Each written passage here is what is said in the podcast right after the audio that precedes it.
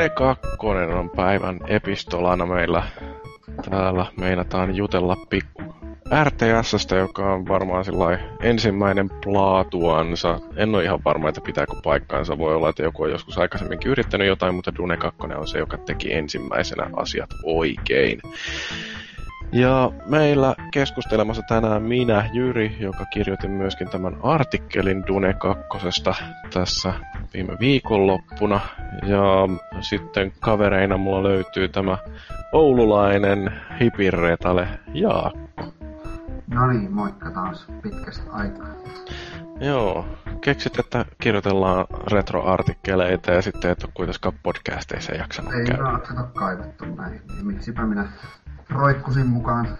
Niin sä et ole vieläkään oppinut siitä, että asiantuntemattomuus on podcasteissa pelkästään etu. Niin, mutta olihan sitä kauhean kuunnella sitä viime viikon mätkintäpeliä juttelua, että hän osannut sanoa oikein mistään mitään. no mutta kato, siihen perustuu tämä koko meidän viehätysvoima. Että niin me puhutaan paljon, mutta ei tiedetä mistään mitään. Niin se No sitten meillä on siellä myöskin vielä Niklas. Moro moro. Joo, nyt tällä kertaa kuuluu vähän paremmin kuin viimeksi. Joo. Et ole kaivopohjalla. En ole kaivossa nyt tällä kertaa. Joo, me tota, tosiaan jutellaan tästä Dunesta. Öö, mä tuossa viime viikon aikana naputtelin sellaisen artikkelin aiheesta, kerkesin hiukka jopa pelailemaan tätä peliä.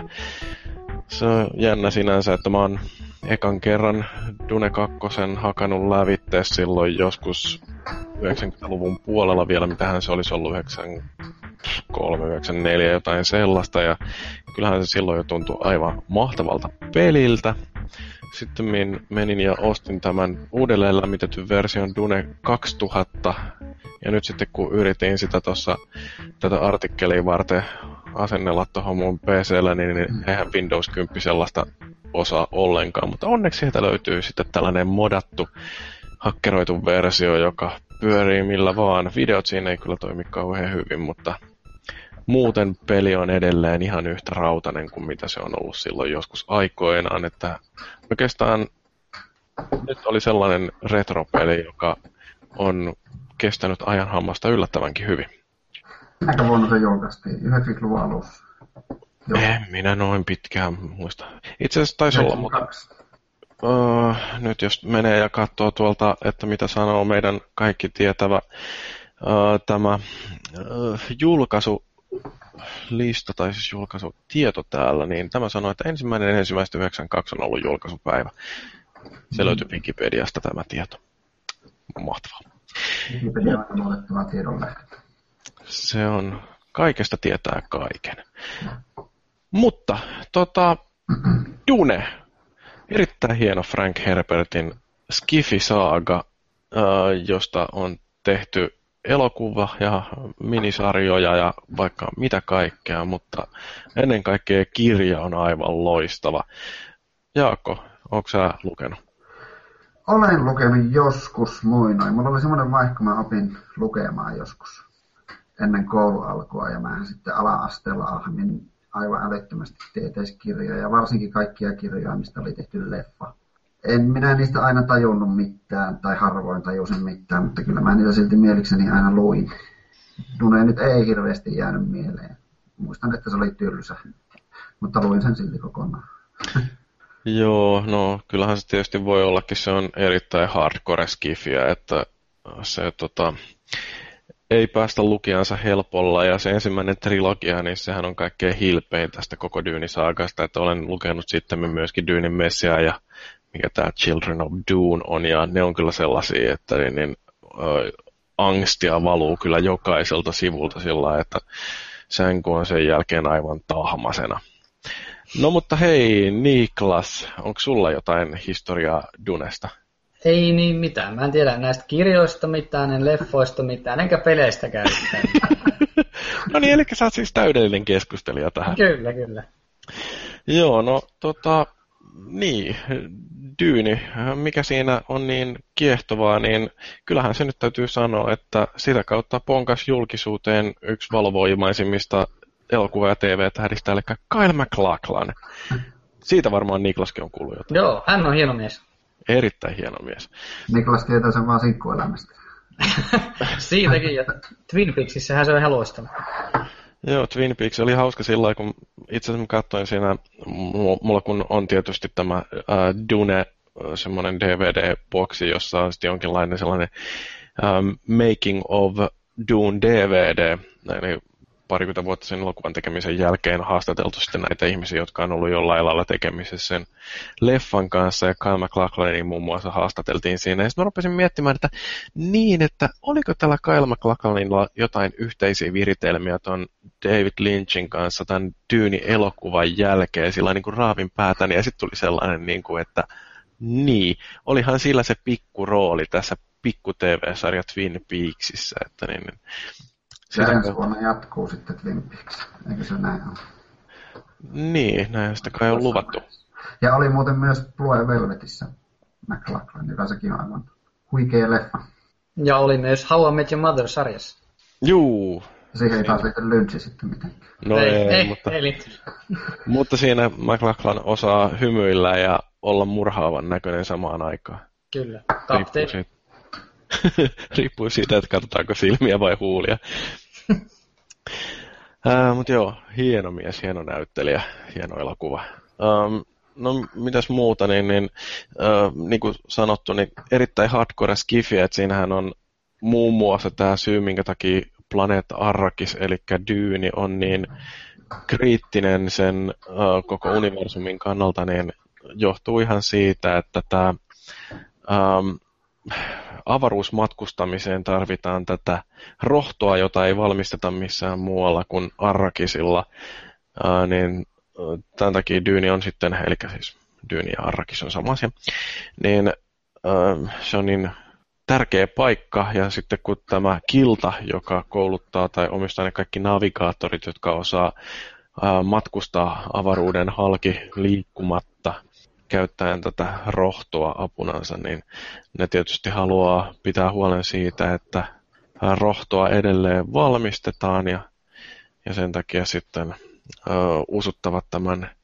keisarin ö, pistämään nämä kaksi sukua, eli Harkonnenit ja Atreidesit sotimaan keskenään, että siinä sitten sillä huolehditaan jotenkin siitä, että porukalla on motivaatiota valmistaa melanssia eli rohtoa.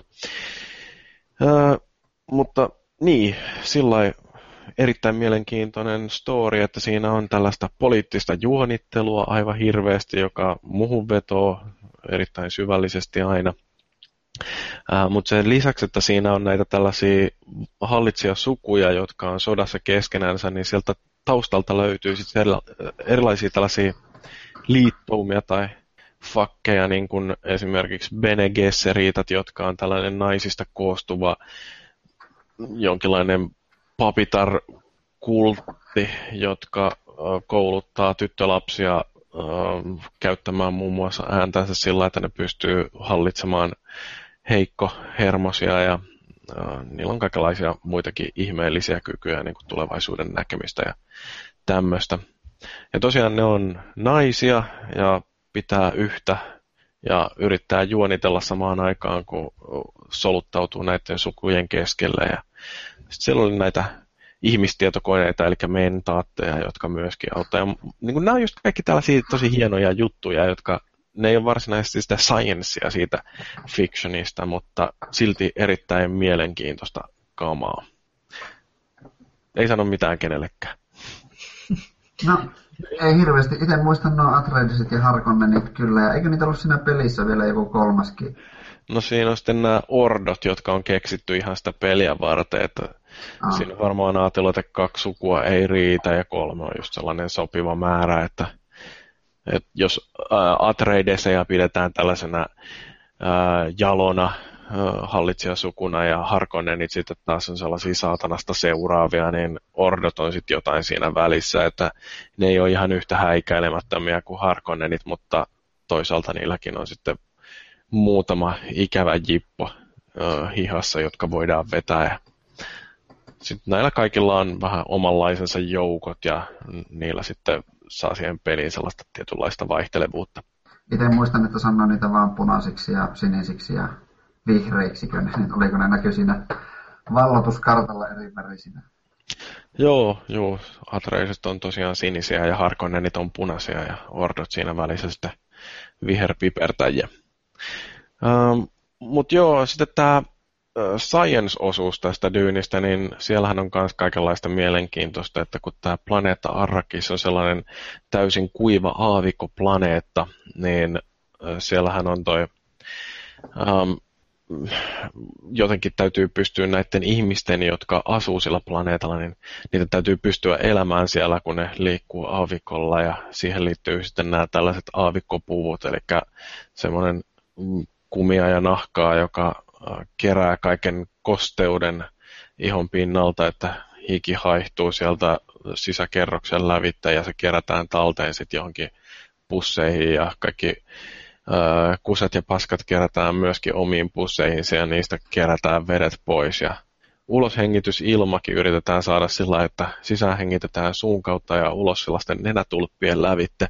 Ja siinä otetaan uloshengitysilmastakin vielä nesteet ja sitten kropan liike pusertelee tästä kaikesta juomakelpoista vettä, että kun pukukun on päällä, niin aavikolla voi selviytyä ilman lisävettä useita viikkoja, mikä on sitten sellainen, että ei se nyt varmaan ihan oikeasti toimisi, mutta jos toimisi, niin olisihan se kiva juttu. Aina sitä ihmistä haluaa juoda omaa kustansa. Kasvattihan Matt Damonakin pottia omassa paskassa. niin, eli sellainen erittäin suosittu skifi-teema tämä ravintokakka. Mutta sitten ehkä semmoinen, että silloin 12-vuotiaana, kun näki tämän trailerin tästä dyynistä, niin siinä on yksi sellainen kohta, missä toi Paul Atreides, eli tämä Kyle McLachlanin hahmo, niin se räjäyttää sellaisen kivipaaden tällaisella ihme äänipyssyllä, että se vaan sanoo jotain jai, ja sitten tota, niin sieltä lentää sellainen kauhea voimakenttä, joka räsäyttää obeliskin paskaksi. Ja, ja tota, niin se oli sellainen, että Oo, mun on pakko nähdä tuo elokuva monta kertaa. Ja, ja tota, kyllä, kyllä se on, se on vaan niin vaikuttavan näköinen. Mut siinähän on ihan... Aiot aika yksin tuon mielipiteen kanssa. mä tiedän, että mä oon kyllä rankasti vähemmistössä, mutta niin, niin hei, mä olen sentään kattonut sen elokuvan ainakin kolme kertaa, että mä tiedän mistä puhun. Eli olet toinen, joka on sen kattonut. Minä katsoin tosiaan joskus ihan pienenä myös. Varmaankin ennen kuin pelasin tuota peliä ja muistan sen, että vaikka Skivi-leffoista tykkäsin ja kattelin ihan älyttömästi elokuvia, niin se, se oli, sekin oli niin kuin kirjakin. Vaikka se oli ihan siisti välillä hieno, hienon näköinen, niin ei sitä jaksa ihminen katsoa kokonaan sitten millään. Niin, no siis tossakin on vähän se justiin, että se ei ole ihan kevyttä kamaa ja ähm, Lynch ei ole tosiaan mennyt sillä kaikkein helpoimman kautta, että ei ole ottanut sellaisia melleviä efektejä, jotka houkuttelee kaikki teinit katsomaan tuollaista leffaa, vaan se on paljon enemmän sellaista ähm, aika huuruista visiointia, että ähm, se niin kuin kuvat siinä ei ole mitenkään kauhean miellyttävän näköisiä. Et siinä on tosi paljon rumia ihmisiä ja ne maisemat on, vaihtelee sellaisesta jostain italialaisesta renesanssista natsisaksaa ja on, on aika häiritseviä. Tämä paroni Vladimir Harkonnen on sellainen tosi rupinaamainen tyyppi, jonka naamalta revitään, kun sillä on jotain ihme ää, läskipaiseita siinä, niin siitä niin kuin jollain neulalla puhdistellaan, imetään näitä möhniä pois. Ja sitten tämä Harkonnenin poika, Rab, kun sen nimi nyt oli, niin se tota, Raban, niin yhdessä kohtaa juo jonkun sellaisen ihmeen jyrsiän mehua, että semmoinen muovi astia, jonka, jossa on sellainen mäntä, jolla puristetaan tämä rotta siellä jossain astian sisällä niin kuin muusiksi ja sitten siitä tulee erittyy jotain nesteitä sinne astian pohjalle ja näin sitten siitä imetään pillillä pois ja se oli sellainen niin kuin, oh. Plus sitten mikä oli myös hauska tämmöinen, että kaikilla Harkonnenin talon palvelijoilla, niin niille asennetaan sellainen sydäntulppa, että kun repästään korkki pois, niin sitten sydänveret rupeaa pulppuamaan sieltä ulos ja ei sillä kai mitään muuta funktiota ole kuin se, että silloin kun Harkonnen paronilla on paha päivä, niin se voi mennä ja tappaa jonkun palvelijan ilman, että tarvitsee kauheasti nähdä vaivaa, että repäsee vaan tulpan pois, niin se on siinä. Et, tota... Nyt sillä ei ole tapana päästä katsojia kovin helpolla. No, juu, ei todellakaan. Ää, mutta onhan siinä puolialaston Stingi on yksi sellainen oikein tosi äh, helmi tässä elokuvassa, että kaikki varmasti muistavat tämän.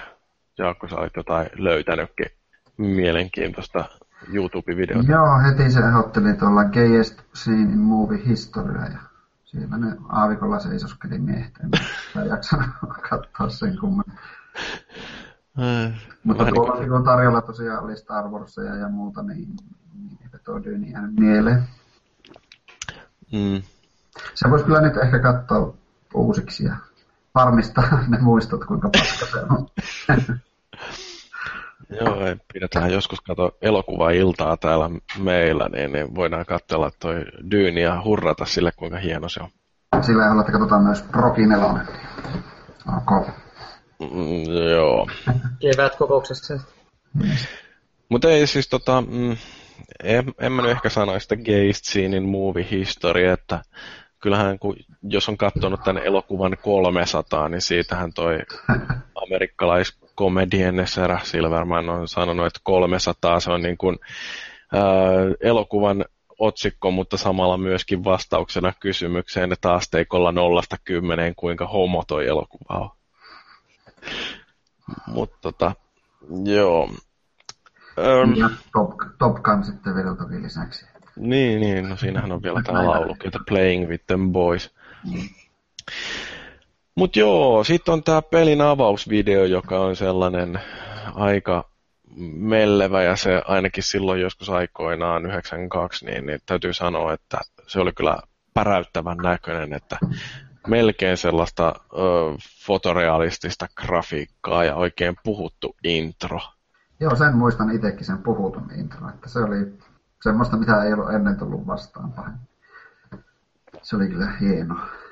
Joo, ja siinä hyvin näytetään, että mistä on kyse, että on kolme sukua ja ne pitäisi sitten mättää toisiansa turpaan. Niin kuin se keisarikin siinä sanoi, että there are no set territories and no rules of engagement, että keinot millä, mitkä hyvänsä, niin antaa mennä, kunhan keräätte paljon vaan rohtoa, niin se on ainoa millä on merkitystä. No mutta sitten itse peli. Um, Jaakko, oliko niin, että sä olit jopa pelannut tätä joskus? Pelasin joskus aika paljonkin. Jollain isä sai muistaakseni koulultaan, kun oli opettaja, niin tietokoneen kesäksi lainaa ja joku kesä tätä sitten tuli tahkottua aika paljon. Velipoika pelasi vielä enempiä ja seurasi siinä vieressä. Tuli siinä samalla itsekin testailtu. Mm. Joo, mulla on tosiaan niin kuin muistikuva tästä Dune 2, että mä olin justiin sen äh, hankkinut ja tota, meillä oli äh, isä pyöritti Seinäjoella kesäteatteria ja mä olin siellä sitten niin kuin mukana toiminnassa ja päivisin laskeskelin palkkoja sitten tällä isän tietokoneella ja siihen samalla olin asentanut myöskin sitten tämän Dune 2 ja sitä tuli sitten aika lailla pelailtua, kun vapaa-aikaa riitti, niin kyllä tartti esitellä kaikille, että katso miten hieno tämä intro on, mutta se ei jostain kumman syystä ihan kaikki sillä niin kuin tehnyt lähtemätöntä vaikutusta. Et ehkä siinä tartti olla historiaa siitä, että hienoin mitä on koskaan aikaisemmin nähnyt, niin oli joku Civilizationin introvideo ja sitten sen jälkeen kun joku näyttää, että oo tässä on, nyt puhutaan oikeasti, niin sitten se on aika vau vau. Itse kyllä muistan, että sitä kaikki tuntui pelaavan ja kaikki sen pelin tiesi silloin, joku se tuli. Vaikka asuttiin mm. Posiolla, jossa nyt ei ole ihmisiäkään kuin se muutama kymmenen, niin jopa siellä kaikki, joilla jonkunnäköinen PC oli, niin sitä oli pelannut jotain reittejä pitkin, en tiedä mitä. Mm. Mutta se on jännä justiin, että kun, kyllä mä niin olen sitä mieltä, että RTS on saanut alkunsa Dune 2. Että vaikka niitä olisikin saattanut olla aikaisemmin jokin muukin peli, niin kyllä Dune 2 oli oikeastaan ensimmäinen, joka teki sen niin paljon oikein, että kaikki, jotka sitä on pelannut silloin joskus ilmestymisessä aikoihin, niin varmaan justiin ajattelee, että tämä peli on luonut kokonaan uuden genren.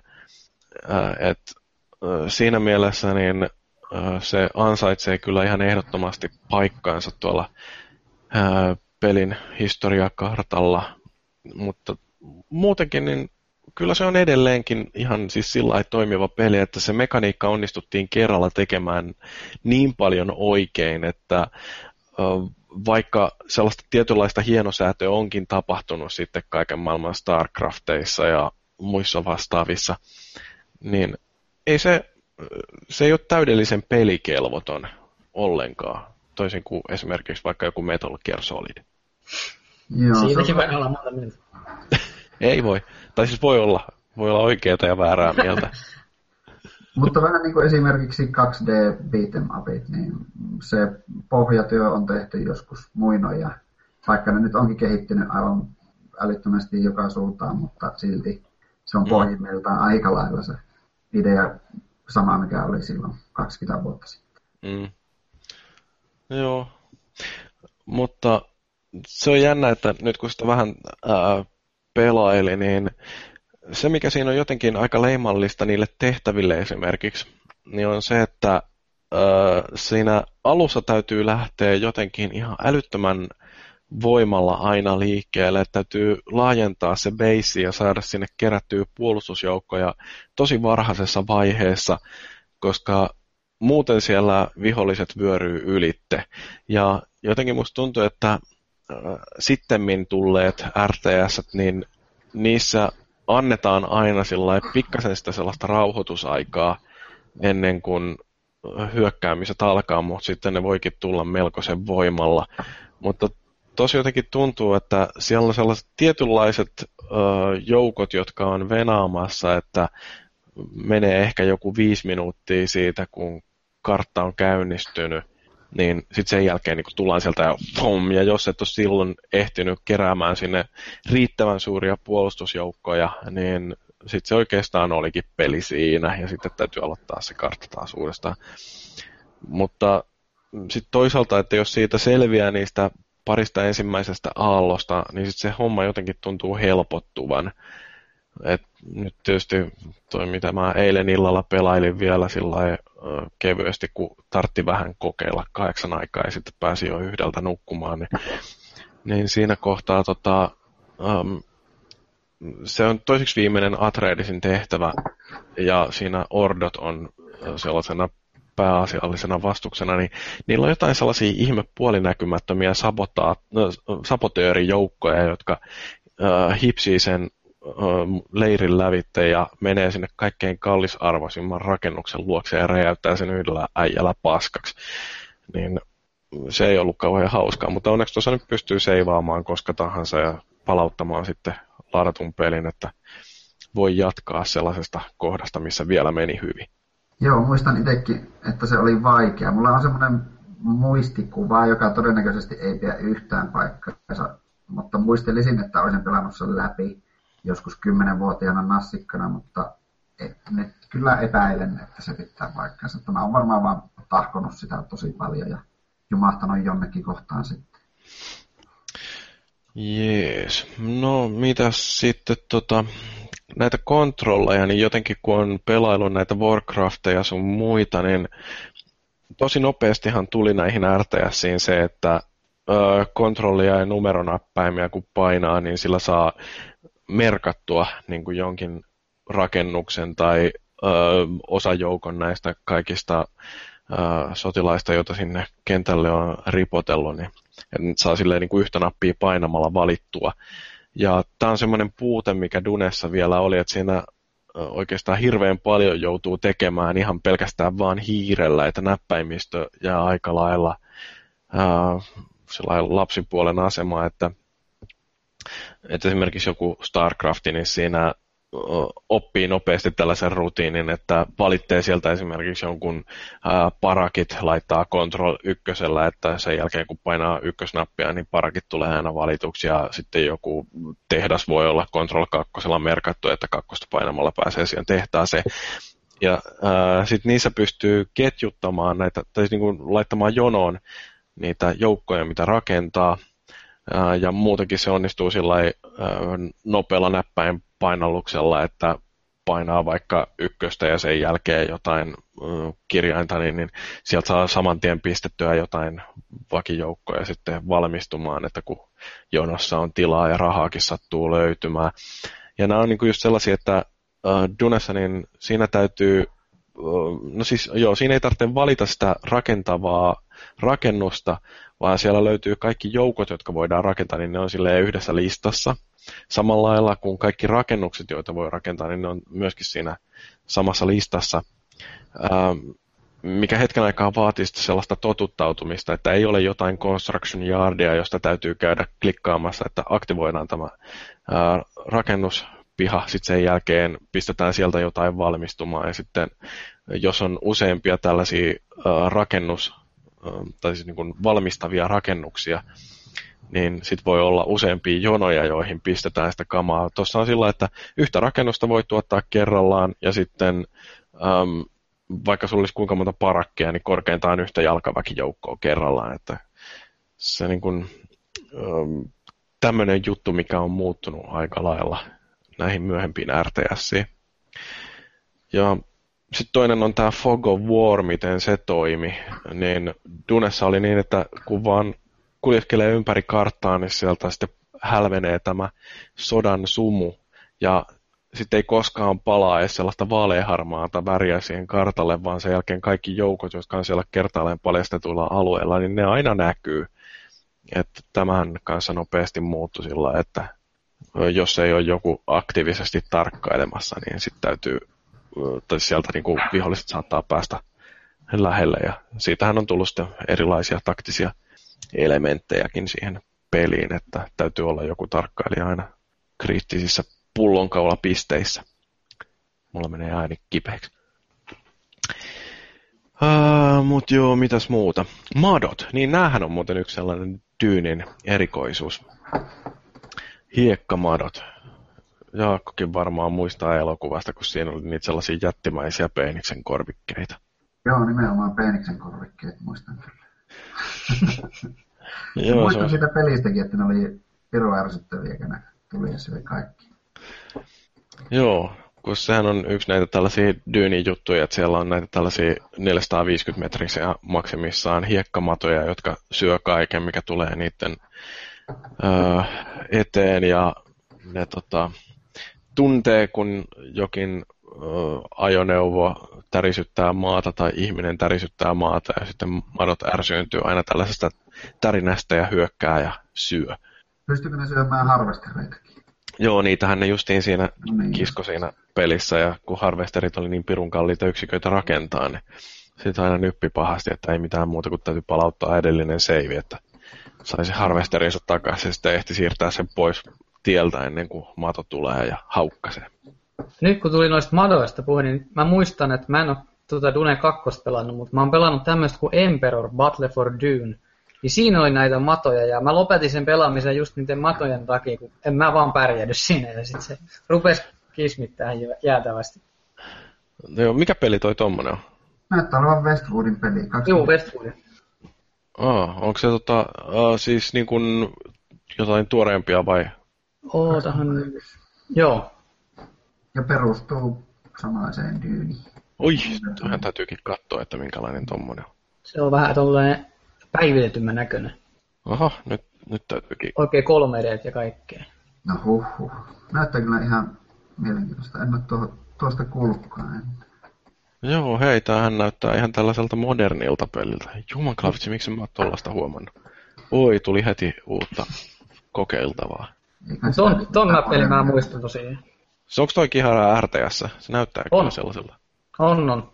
Ja vaikea se oli nimenomaan. No niin, siinähän tuleekin sitten seuraava tutustumisen kohde. Ehkä mä en tuosta retroartikkelia kirjoita, mutta niin, niin täytyy mettästää peli jostain kouraa ja mm. vähän ruopasta. Mut joo, siis Dune 2, vähän niin kuin kaikki RTS, niin on käsittämättömän riippuvuutta aiheuttava, että siinä tämä vielä yksi kierros syndrooma iskee todella pahasti, että ei oikein pysty lopettamaan, että kun on jatkuvasti jotain rakenteilla siellä, että mm, kohta mulla valmistuu tuolta noin taas uusi Sonic-tankki ja sitten pääsee vyöryttämään ja oi oi, nyt mä saan kohta niin paljon rahaa, että voin tilata tuolta jostain kiertoradalta lisäjoukkoja itselleni ja sitten pääsee taas vyöryttämään. Niin siinä on jatkuvasti sellainen, että jotain on valmistumassa tai äh, justiin on niin kuin sillä ja hilkulla, että on tarpeeksi paljon rahaa, että voi ostaa taas jotain, niin, niin tota, nämä on niin kuin, siis semmoinen mekanismi jossain peleissä, että se pakottaa vaan jatkamaan sitä pelaamista ja sitten ei pysty lopettamaan ennen kuin on tehtävä suoritettu. Tai ennen kuin hiekkamato syö kaikki. Niin, no sekin on tietysti ihan mahdollista. Ja tuossa Dunessa oli lisäksi, kun siinä oli ne kolme eri ryhmittymää, ja niillähän kaikilla oli vähän eri, eri yksiköt, eikö ollutkin? Pikkasen jo vaihtelee. Ainakin että... erinäköiset ja eri kuuloset. Joo, Atreidesilla oli ainakin näitä ornithoptereita, eli niitä sellaisia lentokoneita, joiden avulla pääsi tekemään pikku hyökkäyksen sinne ilmaiskun vastustajien tukikohtiin, ja Harkonnenilla taisi olla jotain sellaisia ällöpyllysotilaita, jotka ennen ampu kovaa ja korkealta. Jollain porukalla oli se Sonic-tankki, joka ampui semmoisen tosi... Siinä oli komea ääni, kun se pamautti sen. Joo, se on tämä justiin Atreideseilla, että kun ne... Itse asiassa siinä elokuvassakin on tämä, että Atreides on kehittänyt aseen, joka pystyy hyödyntämään ääntä siinä tuhon aiheuttamisessa, niin se oli sellainen uh, hassu pikku uh, kuriositeetti siinä leffassa, mikä teki siitä niin kiehtovan. Ammattitankki oli kanssa. Joo. Mutta noin yleensä RTS, niin mitä te olette tykännyt tällaisesta genrestä? Öö, ihan jonkin verran. Red Alert on tullut tahkottua aika jumalattomasti silloin joskus nuorena. Ja, ja no oikeastaan siitä on nämä lämpimimmät muistot. Sitten mä oon pelannut semmoista unohdettua helmeä kuin Impossible Creatures, mikä oli aika hauska. Erilainen RTS-peli. Joo. Tota, mitä siinä tehdään?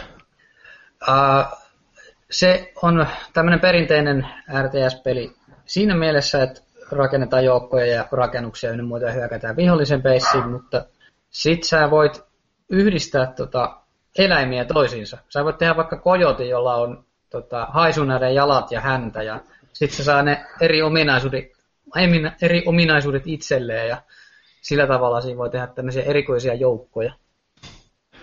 Jaha, kuulostaa ja siinä, on, ja siinä on myös ihan jännä tarina, ja se on ihan näyttävän näköinen edelleenkin. Kuulostaa mielenkiintoiselta. Kyllä.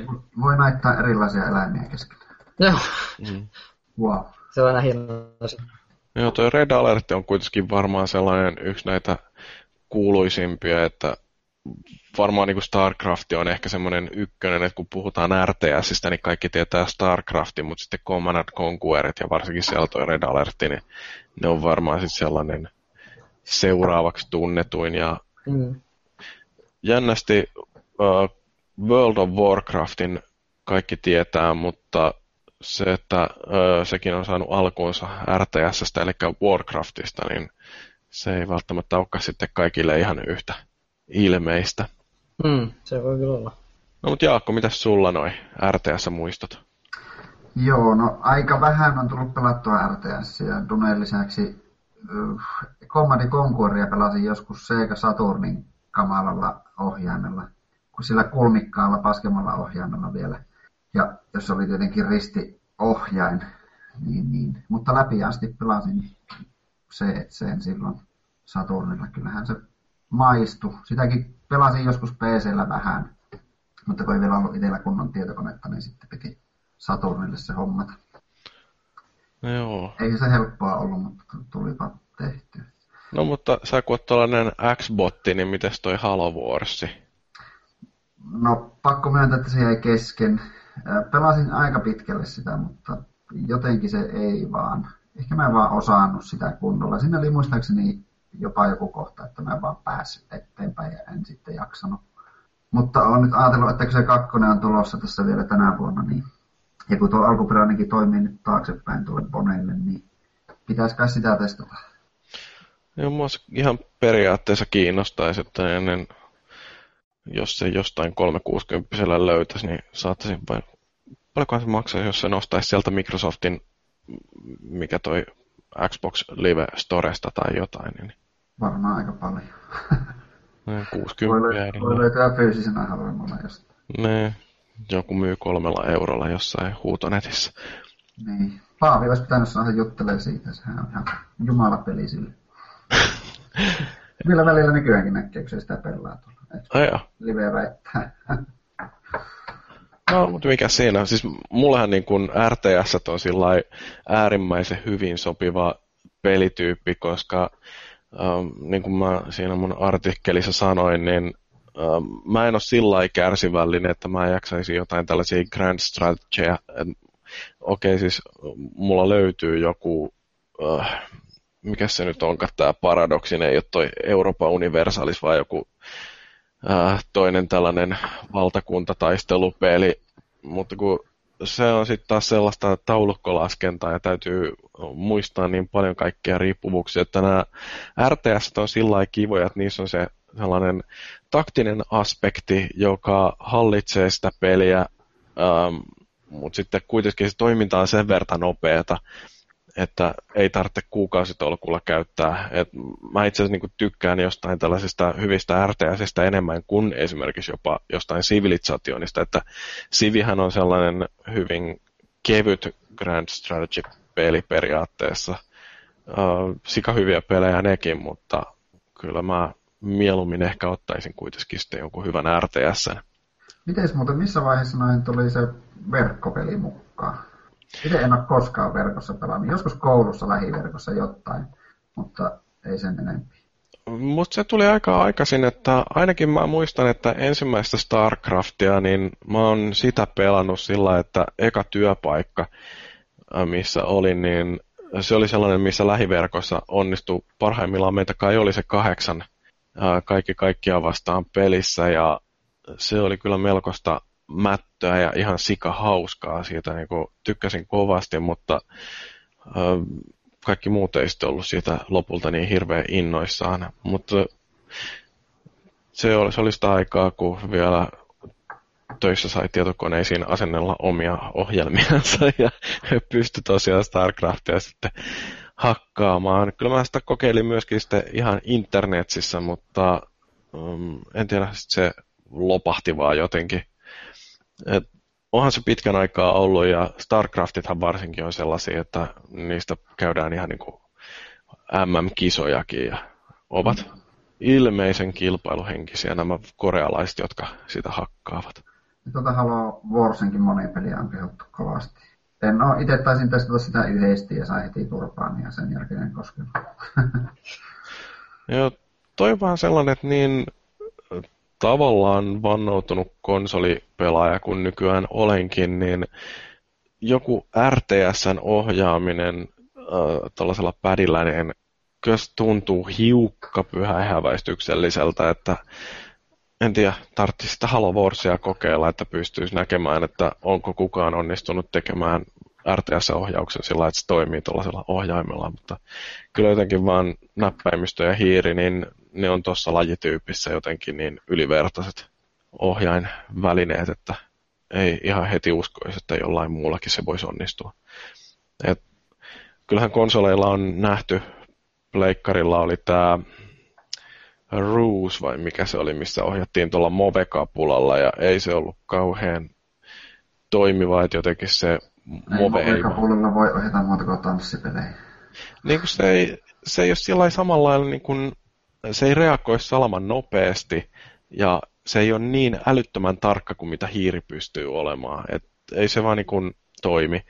Sitten oli toi Tom Clancy's End War, jossa käytettiin ääntä komentelemiseen ja se oli ihan hauska, että tosin mulla ei sitten toi mikrofoni rekisteröinyt aina mun puheitani ja um, tartti kauheeseen ääneen kailuttaa, että se ei ollut sitten sillä niin kuin kämppäkaverille mukava juttu, että yksi yön myöhällä yrittää huutaa sillä niin kuin, että alfa, alfa, alfa, yrittää valita siellä jotain. Niin kuin, et, joo. Se olisi ollut varmaan hauska peli, jos se olisi toiminut. No mutta kokeilepa sitä Halo Warsia, kyllä sitä kannattaa. No, täytyy katsoa, jos se jostain löytäisi halvalla. No joo, mutta minä olen nyt pitänyt monologini Dune 2. Kukas pitäisi pari viikon päästä monologia? Minä kai se joudun pitämään, ja jos sen maakin saisi sieltä kaveriksi, niin ei ihan yksin tarvitsisi vetää sitä. Sen Eli... siis luvassa. Joo, mä luulen, että se on taas yksi tällainen peli, mikä herättää kovasti mielenkiintoa. Joo, kyllä, onko se kautta aikojen paras pelisarja. Joo, sitä, sitä, varten, sitä varten. Joo, joko on tota Kickstarteria tuettu? On tuettu, harmittavan vähän kyllä, mutta ajattelin mä vielä lähettää lisää tuonne Slacker Backer kampanjasta voi vielä rahoittaa lisää. Joo, no mitä Niklas, onko sulla mitään sanottavaa Shenmuesta? Ei jos siihenkään mitään sinä. en ole siihenkään tutustunut. Eli pari viikon päästä uudestaan sitten podcastiin. No niin, sehän kuulostaa hyvältä. Jees. Okei, tästä saat tulla kaikkien aikojen huonoja retrokäästi, mutta tota, ei se mitään. Joo, mä voisin pitää monologia, vaikka vertailla jotain Street Fighteria ja Mortal Kombatia ja paljastaa täydellisen tietämättömyyteni ja ehkä mä sitten lukisin siinä jotain Herman Melvilleen Moby Dickia, joka on yhtä mielenkiintoinen kirja kuin Dune. No ei kai tässä tämän kummempaa jaarittelemaan. Meillä on käsitelty nyt jälleen kerran yksi näistä retroartikkeleista. Niitä artikkeleita ja näitä podcasteja voi kommentoida tuolla meidän foorumilla. Siellä on se yksi retroketju. Sitten on tota, näihin artikkeleihin ja podcasteihin voi tietysti heittää myöskin kommenttia siellä pääsivun puolella. Meillä on nyt uusi keino myöskin, millä voi yrittää meille aukoa päätä, eli tuollainen chatroomi ilmestynyt, että kun kirjautuu tuolla pääsivun puolella sivustolle, niin siellä näkyy sellainen chattisovellus sivun alalaidassa, niin sieltä tosiaan pystyy sitten ö, ottamaan nopeastikin yhteyttä, jos sattuu näkemään, että joku ylläpidon hebo on paikalla. Ja, tota, Hei, siellä on joku ulkopuolinenkin ylläpidon lisäksi. Kukas siellä näkyy? Siellä joku aksu on siellä Aksu, näköjään. Terveisiä, hyvä. Jees. Mutta tosiaan näitä retrokästejä saattaa tulla jatkossakin, jos joku näistä tykkää ja vaikka ei tykkäiskään, niin näitä on helppo tehdä, kun kaikki jää tuonne YouTubeen talteen. Ja Niklas on aina mukana. Kyllä. Kyllä, kyllä. Kommentoimassa. Vaikka mitään tiedäkään. Kyllä. Mutta ei mitään. Hei, kiitoksia taas, kun vaivauduitte tälle äh, maanantai-iltana paikalle ja kiitos, jos tätä joskus joku kuunteleekin ja ei kummempaa pari viikon päästä tosiaan Shenmue-artikkelia tulella ja pari päivää sen jälkeen sitten kuulette meidän mietteitä ja jos joku palautetta laittaa, niin saatetaan jopa niitäkin lukea. Että ei muuta kuin hyvää yötä ja kiitos ja näkemiin.